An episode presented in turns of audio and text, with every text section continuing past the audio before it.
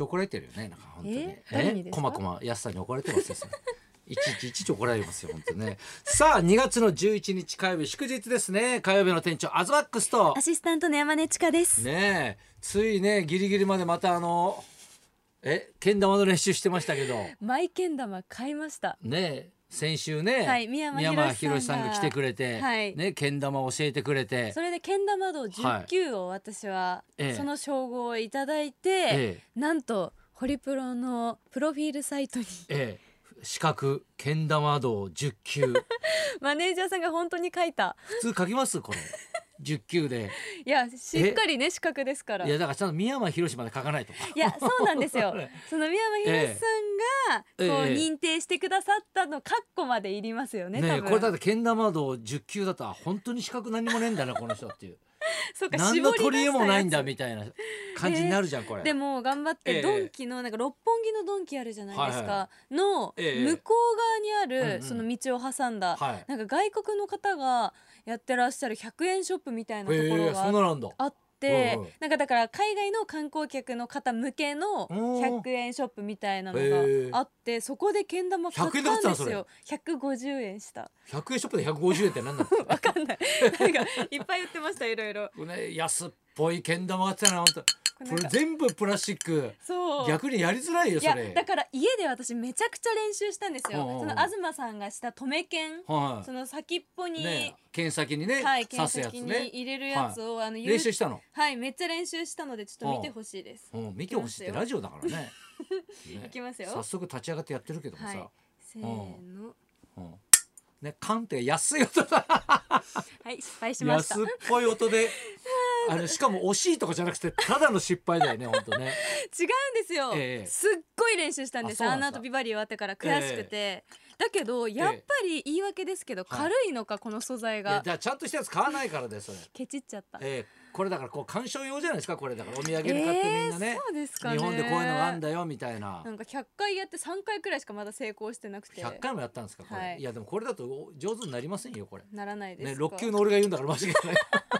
本当ですねねどっちも大したことないんだから6級も もっとちゃんとしたの買わないとです、最近何してなんかしてま したいや私はだからずっとこのけん玉をしてたんですよあそうですか、はい、ね東さんはどうでえすか私たちはまあね最近ねちょっとうちの子がね超面白いんですよえ超面白いっていうかねもうやっぱね面白さって伝わるんだなじゃないけど、はい俺あのーたまにね好きであのー志村けんさんと健直子さんのコントが好きでね、はいあの生卵っていうの知ってますわかんなでい俺ら子供の時それが大好きで、はいそういう YouTube でたまたまねは上いがってたんですよ、うんうんそしたらそれを俺はテレビでこう見てたんですよ、はいしたらやっぱね4歳児もね、うんすっごいやっぱ面白いみたいで,、うんうんでそれだから新婚カップルみたいな設定なんですよう、んでそこに、ね、あのまず帰ってきて、はいね、どうするお風呂にする生卵にするみたいな。ね、でご飯にする生卵みたいな、へー何かにつけ生卵を出てくるんですね精をつけさせようとするっていうねうんでご飯よそった後に今度赤マムシつったり今度赤マムシかけちゃうんだけどそこは生卵じゃねないん、でだからすそれの言い方がやにおかしいのが、はいやっぱ伝わってるらしくて、はい最近だから朝何が食べたいって言うと「生卵」って おおまださすがに赤マムシは言わないけ ど。生卵までいやそしたらこの間たまたまね番組の収録ではい鈴木福君と一緒になって、ね、俺があの卵かけご飯を食べるシーンがあったんですよ。はいで生卵って言い始めたら、はい横で赤マムシして「えっ!」って「福君なんで君知ってんの?」って言って、ねしたら「いや親がドリフが大好きで昔から DVD をすごい見せられてて、うんそのコント大好きなんです」って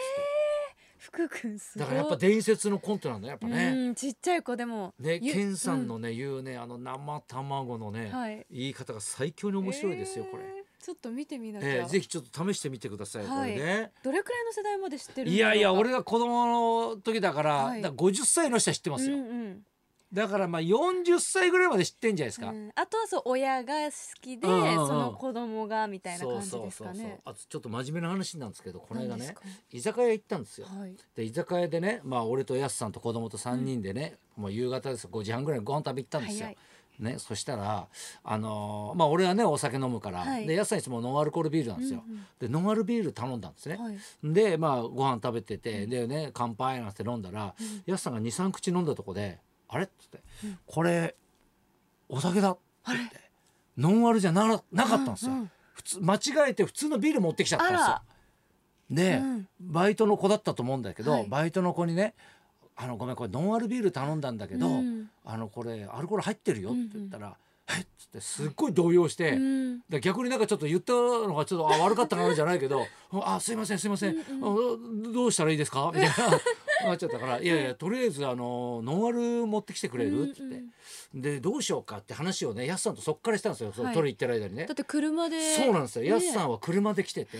帰り道で帰りはだからもうねあの車を置いていくしかないし、ね、だからこれをねあのお店の人に言うべきか言わないべきかみたいなね、はいでもね本人反省してたみたいだしいそっかやだけどこれがね、あのーほら妊婦さんだったりだとか、はいアレルギーの人とか方大変だから、うんこれやっぱり言った方がいいんじゃないかねなんて話してたんですよ。いやでもどうしようかっつって、でもまあね、あのーよくあるでも最近のノンアルビールって、はいもう見るからにお酒みたいな。うんビールですよねビールみたいな普感じして、うんもう勘違いするのもしょうがないかとかって、ね、でもなーって話してたんですよ。優しいうんそこに「すいませんお待たせしました」っつって、ノンアルビール来たら、い全然ねビールとあの違うん ですよ。い比べるやとこれ間違いないよって、だから似たラベルでも何でもなかったんです通にあよ。らねそれはちうょんっ、とこれはだからお店の人にちょっと妖怪っつって結局言ったんですけどね、はいしたらやっぱねちゃんと対応がちゃんとしてて、ね、帰りのそのタクシー代とかもちょっと今度領収書持ってきてくれたらあのあれするんでなんて言って、ね、だからそこはねうまくねだからたまに間違うことやっぱあるらしいんだよね。でもそんなに比べてみることってないじゃないですうんかうんうんだからそんなにいやだからも違うのほら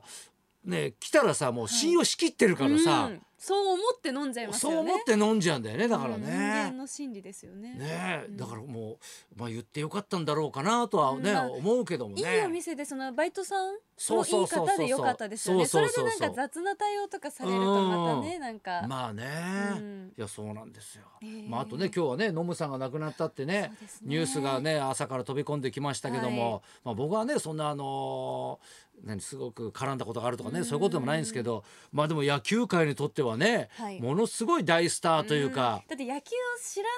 ない子たちでもノムさんはやっぱり知ってるじそうゃないですかでねプロ野球ニュースみたいなね、はいああいうのでも、うんもうあの解説がすごくぼやき解説ですねぼやきがね、はい見事だったじゃないですか。うんね、マー君髪の子不思議な子とか不思ね議な子うん。ね、だってああいうもの育てた選手もたくさんいるしすごいだね。から私すごい印象に残ってるのが、はいうんうんその楽天のルーキーで入ってきたうんはあは島選手、あええあのキャッチャーの、ええをルーキーの時からずっと使い続けてそううんうん正捕手にねうんなったじゃないですか、うんとかもう本当にすごいなって、うんうん普通そこまでできないじゃないですかルーキーに荷が重いし、うんうんそこまで託そうっていういやだからやっぱ将来を見据えてというかね、うん選手によってやっぱ対応の仕方も変えるっていうね、へえだから厳しくする人もいれば優しくする人もいるしっていうあねーその選手に合っ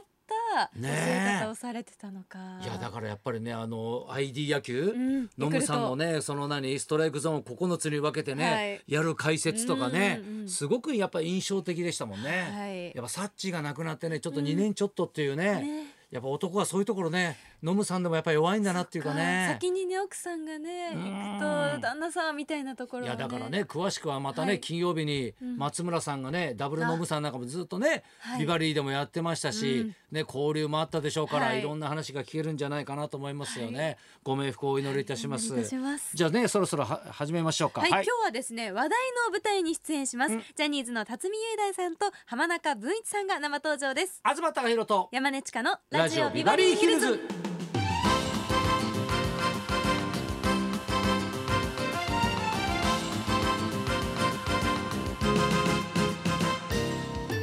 今日のゲストはジャニーズの辰巳雄大さんと浜中文一さん、うんふぉゆのメンバーとして以前火曜ビバリーにも来てくれた辰巳さんと舞台「リフティシリーズクリスチャン・グレイの歪んだ性癖」で主演を務めた浜中さん、うんお二人は来月から行われる話題の舞台「スマホを落としただけなのに」で共演するというねことです。映画も大ヒットしたでしょこれ、ねシリーズ今2もやってもねシリーズになってますもんねありますもんね。辰巳雄大さんと浜中文一さん、この後12時からの登場です。はいそんなこんなで今日も1時まで生生放放送送